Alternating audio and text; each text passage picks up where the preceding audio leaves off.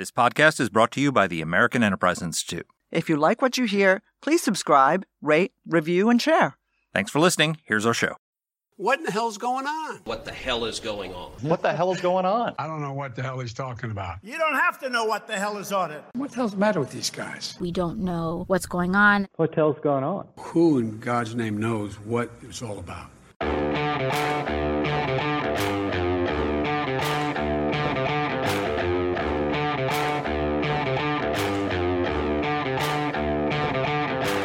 Hi, I'm Danielle Pletka. And I'm Mark Thiessen. Welcome to our podcast.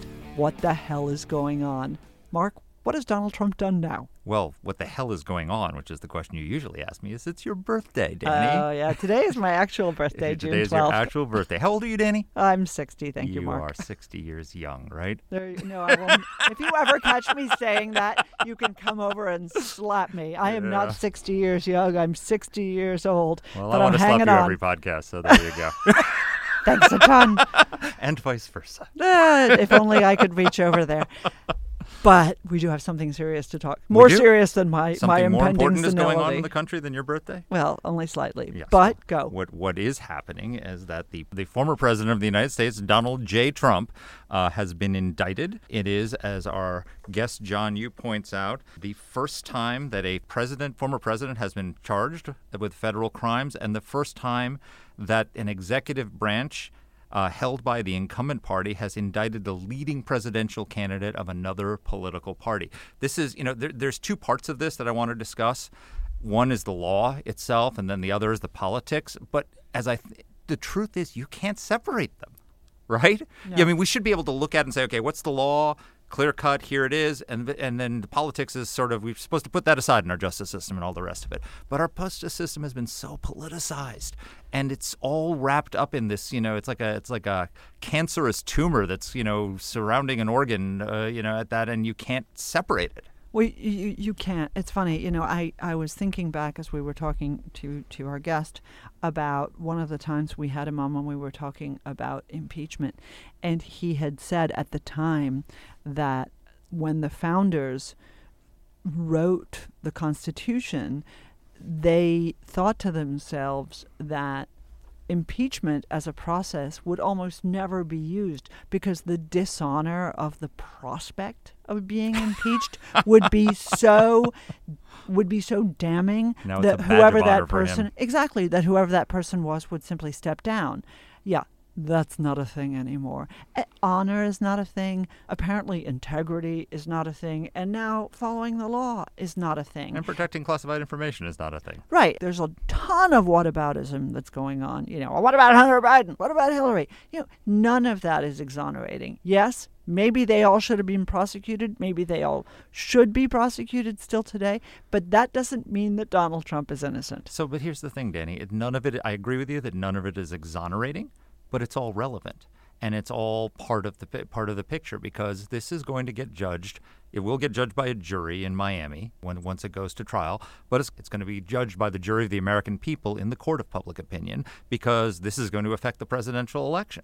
Two things can be true. I say this when we during our interview, and uh, and I've said it on on Fox and other places. Two things can be true at the same time, which is that Donald Trump committed crimes here that he had mishandled classified information. He obstructed the the recovery of classified information. He did many of the things that are in that indictment, and also that he is the subject of selective justice and a politicized uh, justice system that has been weaponized against him. Listen, you're not going to get any argument about me, and you don't need Well, to. we just did a po- to we do- just did a podcast together on the Durham report, and you were talking about your comment on that was, well, if the FBI can do this to him, then they can then do they it can to do me. it to then they can do, Do it to, anybody. anybody. And I think there's there's there's no question.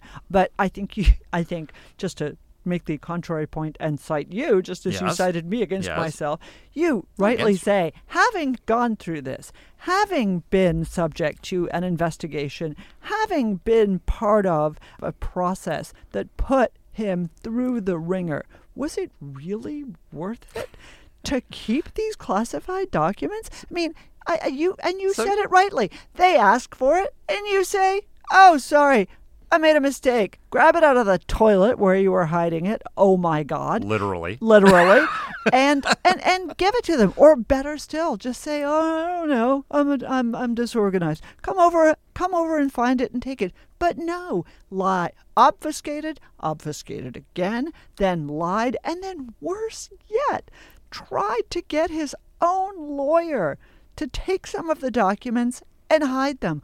What is wrong with that man? I mean, his own worst enemy. I mean, absolutely his own worst enemy. You would think after having gone through the whole Mueller probe, and what it was a conspiracy theory. It was it was the most Yes, the shameful. Mueller probe was the a- Mueller a probe sh- and the whole the. Crossfire Hurricane was the most shameful episode of a political takedown uh, that uh, that we've ever had in this country. Shameful, and the and the Durham report is a damning indictment of the FBI, and he has a very big section in that in that Durham report. People should go back and read it about the disparate treatment of Hillary Clinton and Trump in those things. But after having gone a- through that and knowing that the justice system is being weaponized against you and they're looking for any pretext to go after you. His first action after that was to call Zelensky and to ask him to investigate Hunter Biden and give the Democrats a pretext for something else to impeach him for. Not just ask And- him to, im- but but threaten to withhold assistance if he didn't. Well, that's not exactly clear.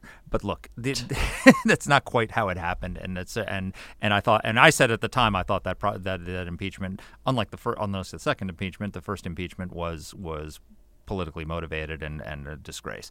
But you've gone through that. Then you go through the the impeachment process. You know that they're that they're going after you. Why would you give them the pretext to do this? Why on in earth? order to hang on to documents that he probably would never to- look at to hang again on in the his war life. plans for Iran? yeah, whatever. I mean, and sh- who you which you showed to to a reporter in the room, you know, who ca- ca- came in to sit with you. I mean, literally, and oh, I I've think got that- these war isn't plans. isn't there something just mentally wrong with him that he would do that? I mean, how how can you how can you do that? Yeah, I'm not a psychiatrist. I'm not qualified to diagnose narcissistic uh, compulsive Personality, disorder, yeah. personality, personality disorder, or whatever. I can't even say what it is, so obviously I'm not qualified to do it. So I just don't know whether that's the case. I just know it's reckless, um, and he's he keeps giving them a pretext to go after him. But it is true. It's we can't ignore the the the context of all this. Right. This comes in the context of the Russia collusion hoax. It comes in the context of Hillary Clinton, who BleachBit her server and del- del- deleted 30,000 emails and had her aides smash cell phones to cover up evidence. It and comes is, in the is context still to this day lionized. and and still goes out after this Party. all happens and says, "But my emails." You know, yeah, your emails. You, you, and by the way, unlike Donald Trump. Hillary Clinton's emails were compromised by foreign governments and foreign intelligence services. We know that because the Justice Department Inspector General found that the emails with classified information were compromised by foreign uh, foreign adversaries. She doesn't get prosecuted. Joe Biden, who didn't have as a former he wasn't a former president, didn't have declassification authority, had documents. I, I went through that first beginning of that of that indictment and just read it, and you could go through the first dozen pages, and most of it applies to Joe Biden. You know, it was in the, he held he had documents he didn't have a right to have. Well, so did Joe Biden. He had them in a place where there were public events happening and could have been accessed by foreign actors. What is the Penn Biden Center? Joe Biden said, "Well, my Delaware garage was locked." You know, That- that oh, was great. And I mean, it's just you and I worked in the Senate together. Yeah. I'm sorry. There is no way to accidentally take a classified document off of Capitol Hill and take it home as a senator. It is pretty damn hard. J- Jesse Helms was the chairman of the Foreign Relations Committee. He didn't have a skiff in his office. No. You know, and Joe Biden didn't either when he was the Senate Foreign Relations Committee chairman. How do you get those documents and take them home by accident? That's you know. So he he did things that are terrible. You've got that. You've got it in the context of the Bragg indictment, which was everybody who's re- reasonable lawyer says that was absolutely politically motivated. And so, what Republicans are going to look at this and they're going to say, this is just more going after Trump. We got to rally around him because they're going after him, and they don't care Well, about the distinctions of it. I'm not- of- I'm not this time it's re- this time it's really he really did it this time. you know, they don't care. I think you're right.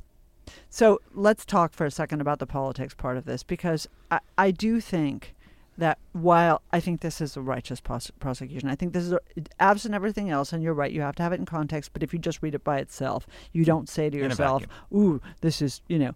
This is like the Russia hoax. This is not like the Russia hoax. And I don't understand why Donald Trump keeps calling it the boxes hoax because, dude, those were in your house And Right. they had classified information. and they it. classified. there was no there's no hoax there, right? So that to me is weird, and I've said this before on the podcast. Uh, Maybe we can't elevate it to the level of a conspiracy, but certainly a compact between the Biden administration and every element of that, including the Department of Justice and the mainstream media, right, and the Democratic Party, of which Biden is the head, to elevate Trump above all things, to put him on the front page every day. Who are we not talking about today? We're not talking about Joe Biden. What are we not talking about today? We're not talking about inflation. What else are we not talking about? We're not talking about crime. What else are we not talking about? We're not talking about immigration. We, we, I could keep going on here. We're not talking about any of the things that we should be talking about in the year before a presidential because we're talking about Donald Trump. And that serves one agenda, and Yeah. that is the Democratic Party agenda to have Trump be the candidate of the Republican Party as they go into 2024. Yeah, I agree with you. And, you know, this is going to create a rallying effect inside the Republican Party. So if you look at it, I've, there have now been two CBS News polls that have borne this out. This is they, they actually drill down into the Republican electorate and they ask them a question Who, Which candidates are you looking at? Right? And so a quarter of the Republican electorate says, I'm only looking at Trump. He's my only candidate. A quarter of the electorate says, I'm not considering Trump under any circumstances. And then 50% of the Republican electorate says, I'm looking at Trump, but I'm looking at the other candidates too, and I'm deciding Right. right? And so there's how separable are those people from Trump? I don't know. What I do know is that Trump has 80% approval in the Republican Party. They don't hate him. They don't think he was a disaster. He was actually, in many ways, a very good president when you have the mute button on. We've talked about this, about the actual record. And he has great approval among the Republican Party. That 50% that has to be separated from him in order for somebody else to get the nomination, when this kind of stuff happens, rally around the president. The, the message is we can't abandon him when he's being attacked by the deep state and they're going after him again, and we have to rally around him. So it makes it more likely that he's going to get the nomination. And friends, I got to tell you, everybody said he couldn't win in 2016. You know, I'm. I, I mean, I think he's the candidate most likely to lose to Joe Biden because Joe Biden is an actual disaster in office. But the reality is that anything could happen. Joe Biden could have a stroke. you know, Kamala Harris could suddenly be the nominee. There could be some internal fight, and we get some even, you know, something. Who uh, or Joe Biden could not get have a stroke. Okay, just, you've got to stop. You know, You're just depressing me too much. but I mean, Shut he up. could decline as, as much in the next 18 months as he has over the last 18 months, Oy. and and look like he can't even do the job by the by the time the election comes around. And Donald Trump could win. And you know, this is this is the risk you're taking with with our country. If you really don't want Donald Trump to be the president of the United States, not a smart move to do this. Well, of course, they, they the answer is they don't care about the country. They care about power. They care about the Well, there, politics. there we agree. There we agree 100%. As I suspect does our guest, who everybody knows because he's been on with us before, but also all over TV and almost all over the, the, the various newspapers for which he writes. And he's just a wonderful guy. John Yoo is a former clerk for Supreme Court Justice Clarence Thomas. He's the Emmanuel Heller Professor of Law at the University of California, Berkeley School of Law. And he is a scholar at, yes, the American Enterprise Institute and also at the Hoover Institution. He's on both coasts. His most recent book is Defender in Chief Trump's Fight for Presidential Power. And former head of the Office of, uh, Legal Counsel in the in the Justice Department, Right. uh, senior Justice Department official who knows how this his decisions get made inside the Justice Department. right. Knows it up and down. Here's our interview. Well, John, welcome to the podcast. Thanks, guys. I want to embarrass Danny. Oh, can I embarrass Danny? Yes, Happy can. birthday, Danny! Happy birthday! Oh, yay! Thank you nobody, so knew, much. nobody knew. Nobody knew. But happy birthday! Oh, thank you very much. Well, you know, at, at my age, at my age, we try to conceal What our, is your uh, age, Danny? Sixty. See, it's actually a big deal. It's a big deal. I hope your husband and kids treated you right, and uh, everyone at AEI should pause and uh, appreciate. You know, you. you I mean, people don't know. I listen to the podcast. But if it weren't for you, there would have been no Iraqi surge, and if there was no Iraqi surge, we would have been up, well, whatever's creek back in the day. There you go. We all it. owe you a great, great things. Well, you know, me and, and Fred Kagan and Yeah. Dave Petraeus and the You guy and the guys who actually fought. But yes, Yes, even Yeah, even no, a blind I'm squirrel serious. gets an acorn once in a while. oh man, hey man, the woman, the woman's turning, the woman's turning sixty, and that's what you say to her. Yes, in that the- is what I say to her. right, the sunset oh, man. of The my nagging life. gets worse Oh, the man. older you get. Oh my God. Oh, and, and you know why it gets worse? Because I, I'm getting old myself and I'm forgetting the last nag, and and I'm saying them over and I- over again. I'm just I'm just saying I, I I I feel bad for Mrs. Thiessen. She doesn't have a lot to look forward to here. Exactly. Poor Pam. Oh, well, she's much younger than Danny. oh, oh, man! Oh my God! Cold. So oh, cold. Oh, well, my thank you. I love you, and thank you for saying that. And you love me too? No. Okay. No. Well, John, let's talk about lighter things. Uh, The President of the United States, former president, has been indicted. I know. Oh my oh my God. gosh! So you wrote in uh, in you wrote an article in in Bloomberg, and you said that the Biden administration crossed a constitutional Rubicon this week. Federal prosecutors have charged a former president, and the executive branch, held by an incumbent political party, has indicted the leading presidential candidate of the other main political party. I mean, talk to us a little bit about just that Rubicon and why this is such a stunning development. Yeah. By Rubicon, I mean it's like Julius Caesar crossing the famous river that separated the provinces from Italy, right? And the, we need, we ne- needed to say here was a bright line that no one had ever crossed before, and when you cross it, you are breaking some institutional value that we've had for a long time. There's nothing in the Constitution that says a president is immune from being prosecuted in the future. And as I mentioned in the piece, Alexander Hamilton, when he talks about impeachment, says impeachment's just about removing a president from office, and then you can prosecute him.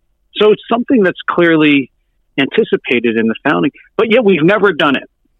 We've had some good presidents, we've had some really bad presidents, but we never prosecuted any of them. We didn't prosecute Nixon, didn't prosecute Clinton, didn't prosecute LBJ. You could go on down the list of people who right, You know, might have been in trouble with the law. You know, we didn't prosecute. Uh, I believe in your piece, you know, we didn't prosecute Jefferson Davis. Yeah, we didn't prosecute Jefferson Davis, and he actually was an insurrectionist. Yeah. Yeah, he was the president of the Confederacy.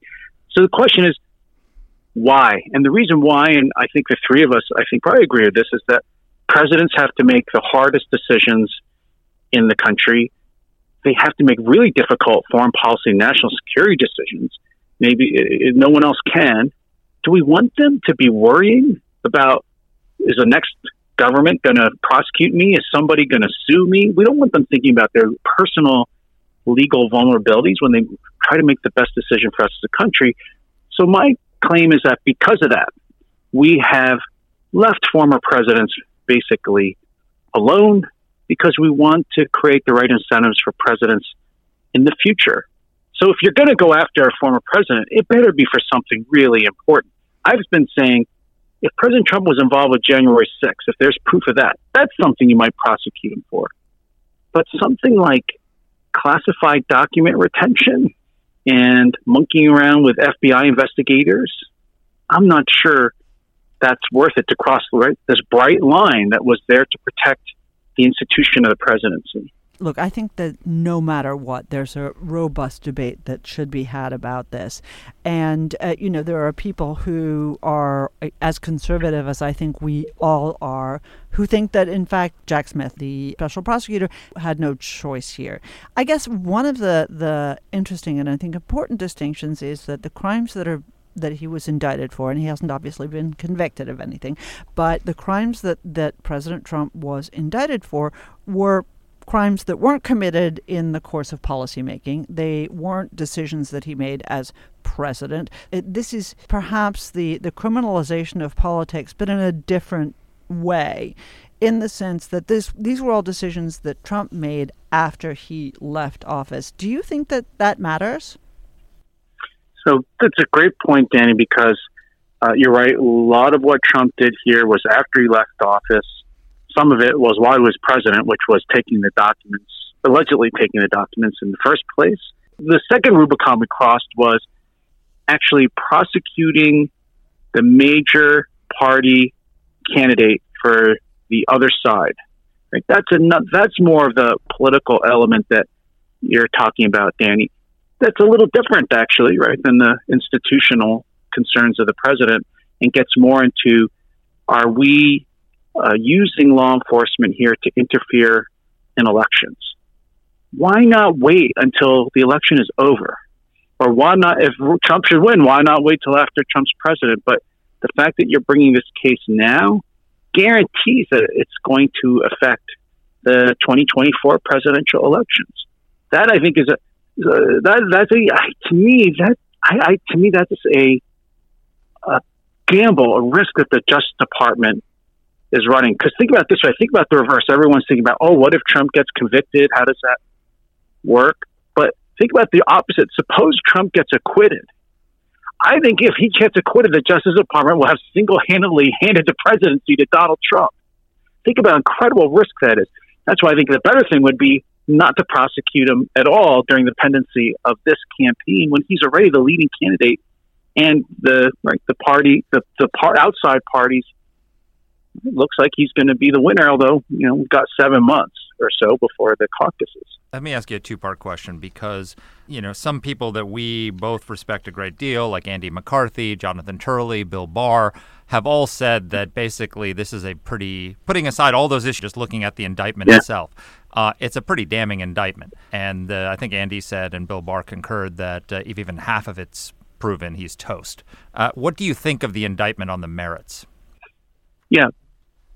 Put it this way if it was anyone else other than a former president, I would be telling the defendant to go do, get a good plea bargain while you can.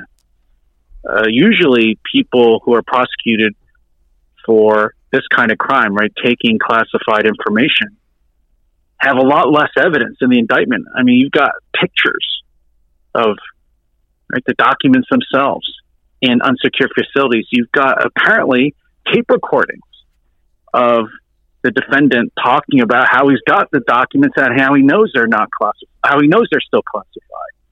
I mean, this is the most damaging of evidence in a way because you don't need to rely on witnesses' valuable memory. You don't have to worry about the witness, you know, changing stories on the stand. You've got physical photographic proof or recorded proof.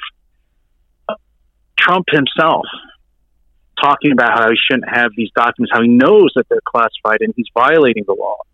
Uh, so, if this were anybody else, if there were no none of these considerations about the presidency, about major party candidates in an election, the, the per, any other person who did this would be going to jail. And you know, look at the number of counts. There's another thing people don't realize. They keep saying, "Ah, oh, there's like 30 some counts, and they get 30 years." It's 20 to 30 years per count. I mean, you know, they, it's like 310 years. Yeah, you're talking about 900 years, right? This is this is a guy who could go to prison for the rest of his natural life. Okay, so so damning indictment. He's indicted under the Espionage Act, and they specifically use the part of the Espionage Act that referred to willful retention, right? Mm. But the Espionage Act itself doesn't rely just on willful retention. It says gross negligence, right?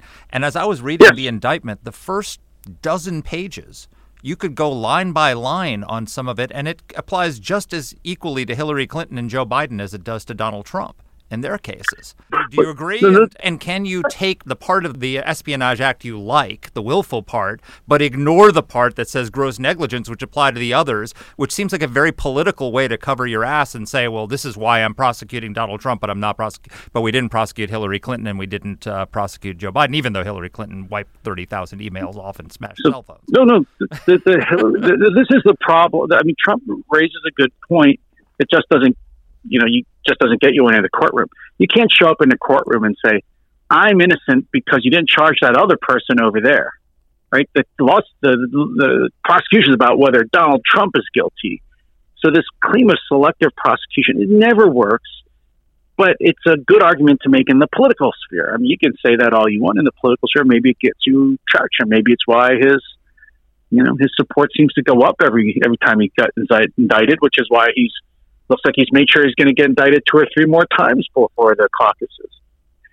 The main point, though, is if you compare this to Biden or Pence, not really the same thing because they fully cooperated with the government. They, in fact, you could say, particularly with Biden, he might have been reckless, but he cooperated. He didn't fight with the government about producing the papers. There's no claims of obstruction or lying to the government that you could bring against Pence and Biden. But I totally agree, Mark. The Hillary Clinton case is hard to distinguish. And the reason why is because I don't think Hillary Clinton was reckless. I think Hillary Clinton was intentional. Right? The whole reason she created this homebrewed server computer system to handle her email was deliberately to prevent government knowledge and regulation of those emails. I mean, that's the whole purpose of having a system like that is to evade the law.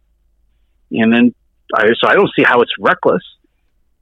But either way, Mark, you're right. I mean, you can you can violate the statute through reckless behavior, or you can violate the statute intentionally. But either way, you're violating the Espionage Act, which says you can't take classified information. It's actually not even classified; it's called national defense information. Take it and put it in an unsecured place where you're not authorized to have it. I I think though the deeper point here is I think people don't realize our law enforcement system, prosecution relies on the cooperation of the public. The public does not cooperate unless they believe in the integrity of our justice system. If people see a lot of prosecutions that look to them like they're driven by partisan political motives, they're not going to cooperate, and our law enforcement system is not going to be able to work. And that could be the longer, the larger damage to our institutions from this whole sordid affair. But of course, I mean, that has been the direction that we've been headed in for a long time, right? We're talking in, in this case about presidents and politics, but we can go down to the to the much lower level and talk about local prosecutors and local law enforcement not willing to ask people whether they have legal documentation to be in the country, not willing to prosecute misdemeanors, not willing to prosecute people who steal half a billion dollars worth of goods from Target, not willing to prosecute people who are caught distributing drugs. So, you know, we already have a problem with respect for the rule of law in this country. You didn't need Trump or Hillary for that. Selective prosecution, belief that the system is about choices. You know, this is not to sound like a crackpot. I keep saying that now more frequently. No. This is this is what oh, Well, George Soros. old. This yeah, fuck you. You're, you're, no, you're, this is you're, what George you're- Soros' agenda no, is all you're about. such a you're such a crackpot. You sound like the median voter in San Francisco who voted to kick out the Soros prosecutor, who's now going to be a colleague of mine at Berkeley.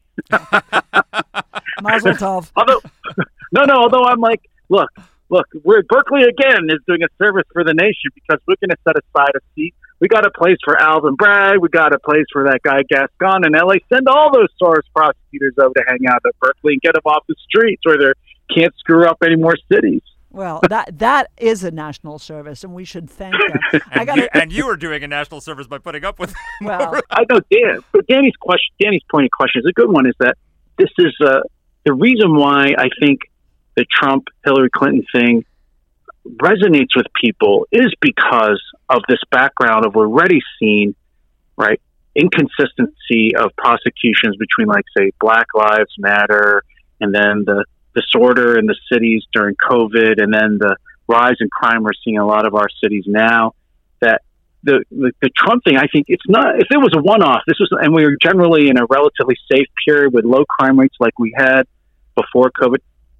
I I wouldn't be as worried. And, and then think about also the things we're learning about the Durham report, the Inspector General's report at DOJ. These are all claims that the FBI and the Justice Department, many of them, like former colleagues, some of their friends, were politically biased and drove them to you know, turn this Russia hoax into investigation that people, you know, top officials at the FBI lied to federal investigators. So, in this environment where already people are seeing selective prosecution, what worries me is that the difference in treatment of between Trump and Hillary very crystallizes in a very high profile way that prosecution law enforcement might be biased. And then if the public loses faith in the integrity of our law enforcement and prosecutors, then our system our system can't function the way it does. I think so effectively, but with such little police presence compared to like our friends in Europe or Asia, which I think is one of the glories of the American system is that we have so much voluntary compliance with the law, but we're starting to lose it now.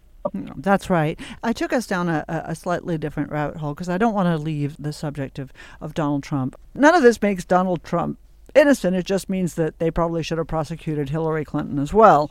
You know, that's a complexity here. For me, I have to say, on the topic of of Trump and and the documents, the thing that really slammed the last nail in the coffin of I think his deniability on all of this was that transcript where he literally is talking about classified war plans and how he could have declassified it if he were still president, but he's not president anymore. So it's clear he understands the rules and he's still talking about classified information, highly, highly classified information that he, with somebody who had no security clearance. His loose disregard for the rules is something stunning. I, I find actually why Trump did this inexplicable. Uh, You know, Marc mentioned uh, Bill Barr. He said this. A lot of us in the conservative legal community have been asking this: is why didn't Trump just return the documents when the FBI asked for them? If he had cooperated and handed them all back, none of this would ever. We wouldn't even know. Never would have been a public matter.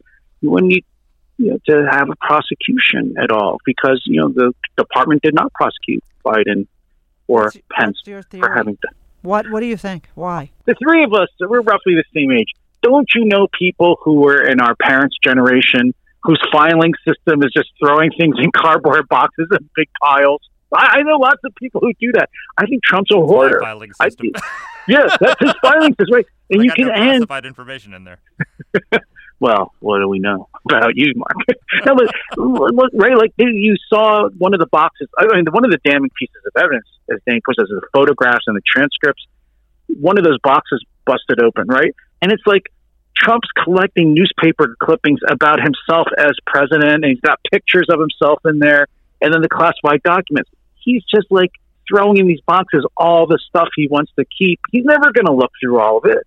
He just wants to have it. So I think it's that plus he hates after the whole Russia hoax experience, he hates the FBI and the Justice Department. He thinks they're out to get him. You know, he might have some justification with that. That's not grounds to defy a subpoena and try to hide documents from agents, but it explains, I think, why he did what he did. It doesn't make sense to me. And the thing about Trump, and this has, I think, been true for me for the last six years, I think a lot of people, is that even though he's outrageous and a lunatic, it's almost like if you believe in the institutions, you have to defend him because he he relies on the fact that these institutions have op- like the presidency has been protected this way, that we haven't prosecuted former presidents to act this way, even though his underlying behavior is, has no justification. But you know, going on Danny's point about the lunacy, it's like he knows that they. So I, I think two things can be true at the same time, which is that Donald Trump committed, arguably committed crimes here, that mishandling of classified information was egregious, and also that he's the victim of selective prosecution by a politicized justice system that's out to get him. Those things can both be true. But you would think that after having gone through the whole Mueller probe, right, and having come out of that and been vindicated that he didn't collude, that you would be careful after that not to give them a pretext to go after you. Or try to suborn your own lawyers? Yeah, but th- Yeah. and then but that literally the Mueller report comes out and the next day he calls Zelensky and says investigate Hunter Biden and starts and gives them the pretext for the first impeachment. And then now here he gives them the pretext. It's like ha- he's the most self-destructive person I've ever seen in public life. He's like a gambler, isn't he? Letting the bet run. Right? He's like, hey, I hit zero zero again. I'll just keep the big pile on that number. I mean, it started with him getting elected, right, which is totally against the odds, and then he just kept, you know, kept the bet running. That he reminds me completely of the uh, people I hang out with on the, you know, in the casino, in the casino on the, you know, cruise ships. I like to go on late at night. this, is, this is a story we need to hear at some point. but uh, I mean that kind of explains why he acts that way. But you're, you're everything you're saying is right. I mean, the, in a funny way, the true answer, the true mistake actually was not prosecuting Hillary Clinton. Yeah. And right, in that case, the Justice Department did not prosecute her because they thought it would right, affect the election and hand the victory to Donald Trump and depress Clinton's numbers, even though just announcing you weren't prosecuting her had that effect back in 2016. Now the Justice Department is overreacting in a way. They've they've taken the wrong lessons from 2016. They're going to say, "Oh yeah, we should have prosecuted Hillary, so now we're going to prosecute Trump." Well, but there's a little asterisk here that I think is important, which, well, at least some, some people tend to forget, which is that during Trump's 2015 and 2016 campaign, what did everybody chant? At the Trump rallies. Yep. Lock her up. And Trump, and I don't I don't think I have them here, but there were a series of quotes from Donald Trump at the time. In my administration, people will respect classified information. Oh, they have it in, the my- indictment. Right. They quote and, him. and, uh, but I don't have the Yeah. indictment right in front of me. But uh, but you know, having said those things, that he remains so uh, it, oblivious, oblivious to his own hypocrisy, to his own stupidity, and to his own self-endangerment. You're right. He is like a riverboat gambler, but one who repeatedly loses. Well, I, I, I think that's all true. So, uh, for from a former DOJ prosecution prosecutorial perspective, the only thing I'll say is when we decide to prosecute someone, uh, the ultimate thing we have to think about is the public interest. So we look at a lot of factors like how bad was the crime, are you deterring people, so on. But the most important thing is is it in the national interest? And the way I think we should think about it is there's a difference look, the Justice Department could prosecute lots of people. Our prosecutors actually have no don't have the resources to prosecute every person for every violation of every federal crime there is out there. So you have to prioritize, and you have to ask. Uh, it's not just about punishing the individual. Is this in the national interest going forward? That is actually the most important criterion for bringing a, prosecution against anybody in the federal system, and that's what I think people are not really computing carefully is think about the incentives this prosecution puts on former presidents and particularly future presidents and also on major party candidates. Do we want think about what Trump's going to do if he suppose Trump wins? He's going to turn the Justice Department on the Bidens. I have no doubt. I mean, you're going this is this crossing of the Rubicon going to set off a cycle where every president goes under investigation? And I say this, you're, you're look, I, uh, you know, ethnically I'm Korean, although my parents took me over before I could talk. Every president in Korea has been in jail. It's like being governor. I'm not sure which is worse, being president of Korea or governor of Louisiana, but they all end up in jail. So our friend Andy McCarthy said that if you tell if you tell me you look the other way because Hillary Clinton got a pass, I respectfully suggest you've lost your way. You know, and that may be true from a legal perspective. I agree. If you just look at it, if you just look at it in the stovepipe of the legal indictment, it's it's, it's damning. It's pretty clear he did it. He committed crimes Yes. and all the rest of it. But we can't look at it in in that stovepipe. And the ultimate jury in this case is going to be because there's an election coming up. It's going to be the American people. And this is, you know, they, they're they're not looking at this in a vacuum. They are looking at it in the context of the fact that both Hillary and, and Joe Biden had classified documents, and they don't care about the distinctions of, you know, the the Presidential Records Act. They look at it in the context of the of the Russia hoax and the whole Mueller report and everything that's going on. They look at it in the context of two impeachments to, to to try and take him out. They look at in in the context of the Bragg indictment. Uh, They look at it in the context of the the suppression of the Hunter Biden laptop and the failure to fully investigate Hunter Biden and and all the rest of it. And I, I just think that it's it's so destructive. People, it's underappreciated that he could get elected president if he, Because of this. because of this. Oh, well, I don't think that's underappreciated in the White House. I think the White House is desperate for for Biden to run against uh, uh, to run against Trump. But that's exactly what I wanted to ask John. Let's just talk t- for a second. I mean, I didn't realize that if you were a felon, you could get a, uh, elected president until I realized this over dinner last night and Oh, we were researching this. But yeah, this This is this is what they do at Danny's 60th birthday party. Everybody, Exactly. they look up obscure provisions of the Constitution. exactly. I love it. I, I love that. That's my favorite kind of birthday party. Exactly. So, but I mean, explain to people. Basically, none of this is disqualifying for Donald Trump, is it? No, in fact, uh, the only way you could be disqualified would be having been found to be an insurrectionist. so the only disqualification, the only way to disqualify someone who otherwise, you know, qualifies, you know, you have to be a citizen and born in the U.S. and a certain age, is in the 14th Amendment, it says if you actually were found to be part of an insurrection or rebellion, you can be disqualified from running. But that classified documents ain't it. Maybe the January 6th, that could be it, but this is not it. So, yeah, you don't. You could be a felon. You could you could be in jail.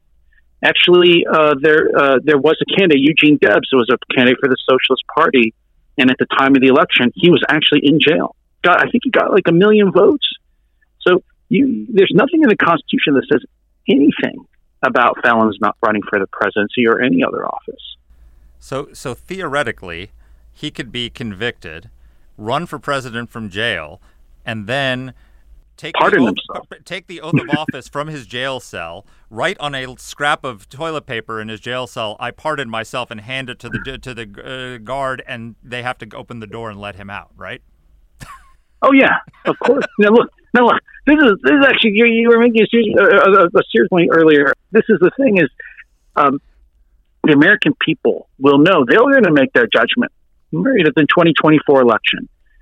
Why not just put all that information out there? Just like Durham put all his information out there, or even Mueller put all the information out there, and let the American people decide rather than a random jury in Miami about what the American people think about Trump. And I actually think that those two impeachments had an effect on the election in 2020, and the American people did have their say. They said, we don't want this guy to come back as president. In fact, I always had this weird idea that the thing that would have been a killer political move would have been for Trump when he had won in 2016 to pardon Hillary. And I don't think it would be such a bad move for Biden to pardon Trump now. We were just It'd be talking such- about that before the show. We Oh, oh, really? Just 'Cause it was- talking about Yeah. this. No way, because I haven't heard anyone say that. But it would Yeah, we were it thinking about be writing this. So, oh my God, it would be such a deft political move because Trump would look. I mean, Biden would look like a statesman. Trump would look, you know, like he would look a little craven, right? And Trump, Biden could say, "Look, I really am healing, healing the country, but also the voters now all know the things that Donald Trump did, and let's have a fair, fair race." I think, I think Biden would win after that. Marc and I are going to write that piece together. Could we have a reverse Alexander Hamilton scenario where Donald Trump is convicted and he pardons himself, becomes president, and then he's impeached, qualified from office for the third time? This time he's been convicted in a court Third of law. time's the, third time's the charm. That's the charm. Although this is the interesting thing, we talked about this actually. You guys don't remember. I think we talked about this on the podcast during the impeachments. Remember what the second impeachment is? Mhm. Um, you have it has to be for something you do while you're in office. Oh, interesting. so I Don't- don't, think don't Marc's worry. Marc's fantasy works there. Marc's you know uh, Armageddon of media and politics essentially coming together is going to work there. Well, Damn. Ah, uh, don't worry. If Donald, again. if Donald Trump is reelected, Donald Trump will, will do something that will get him impeached a third time. I have I have total confidence in the man. So let's let's all just play this out really quickly. Does this help Donald Trump win the not not in the primaries because I think there actually I'm sure it does because that's a real motivated base and I think that's a, a little bit of the subtext at least for the most political people in, in, in this administration that they definitely want to help him win the primaries. The question is can he having gone through this and I, we see him convicted right as a as a matter of process?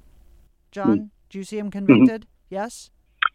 So, uh, yeah, I, I mean, I think unless the anybody else but Trump, they would be convicted. Anybody else but Trump would be seeking a plea bargain. So he's such an X factor, but I can't, I can't think a jury isn't going to convict looking at all that evidence. Exactly. So so he gets convicted. He wins the primaries. Do do, do any of well, us hold think on, he but I mean, win? does he have a does he waive his right, You right appeal. for a speedy No. trial, or I mean, is this going to could? Is No, this, no, is I this think gonna actually be look- before or after the election. No, no, I think if you look at the timing of a regular case, uh, I think this is almost this is why Trump's gambling. I think this case, if he delays it within the bounds of what he can do, he's allowed to do. I think the trial proceedings start in by late spring, early summer, and the verdict comes down right before the conventions. do you think that this helps him win in the election in a general or not? Go I got to think it doesn't. I got to think, you know, being convicted of a federal crime and being found a felon, even though he'll have a right to appeal, and he has some interesting grounds for appeal, go to the Supreme Court. I, I got to think being a convicted felon uh, loses you points in, the, in the end, don't you think? That's a, that's a good statement about our democracy. I, I mean, you don't have to be a, a great political, Going out on a political limb force here. seer to say that. right, exactly. So this is and he already lost the majority vote last time before January 6th, before he did this. So how's he going to get more popular votes? I don't see it. right. Exactly. So this is this is at once a recipe for him to win the primaries and lose the general and and reinstall Uncle Joe, Grandpa Joe at this point in so the should- White House. So shouldn't he then want to withdraw from the campaign and have somebody who can actually win become president so they can pardon him? Marc, what? Surely you jest. I know, but I, I'm saying, you know, if if Donald Trump functioned on logic, it would be better Yeah. to have somebody else r- run for the Republican nomination, win the presidency, and then pardon him. No way. Yeah. Not a chance. Hey, John, you have been, first of all, hilarious. Second of all, thank you for defending me against Marc, who hates older women. Everybody out Okay, there. just Yeah. Go Okay, ahead. Zwick, one last point I forgot to make is that uh, sometimes we're talking about special counsel Jack Smith and so on. This is really under the Constitution, President Biden's decision to prosecute. Too. Yeah. Right? He's ultimately responsible. Merrick Garland is only his assistant in carrying out his constitutional duty.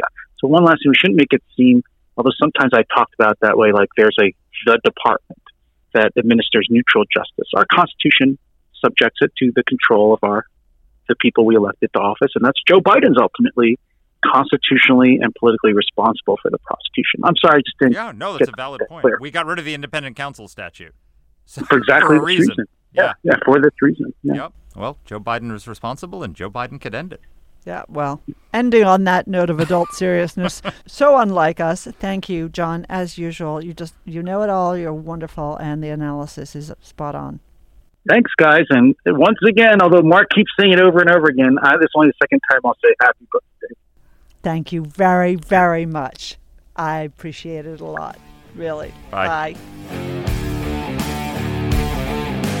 All right, Danny. So we got a joint op-ed we're working on. Okay, so spoiler. I was thinking about this. Uh, I think John mentioned this, and I think he's totally right. The absolute smartest, the most statesmanlike, the most politically astute thing that Joe Biden could do right now is to pardon is to pardon Donald Trump. No, I couldn't even get that out. Get Is- the Australian accent. is to pardon Donald Trump uh, for a whole number of reasons. Not because I don't want Donald Trump to go to the hoosegow, not because I don't want to see him in the, the dock, because all of that would provide a certain amount of entertainment for all of us that we would, uh, you know, in some part of us probably uh, find interesting. But because the country shouldn't be put through this, because he would set a precedent that for once and for all, we are going to go back to the two words I mention all the time regular order. We are actually going to behave not like a banana republic. We're going to behave like a proper country. I don't want to see the President of the United States prosecuted. He would say, What would Donald Trump do? Say, No, I don't want your pardon?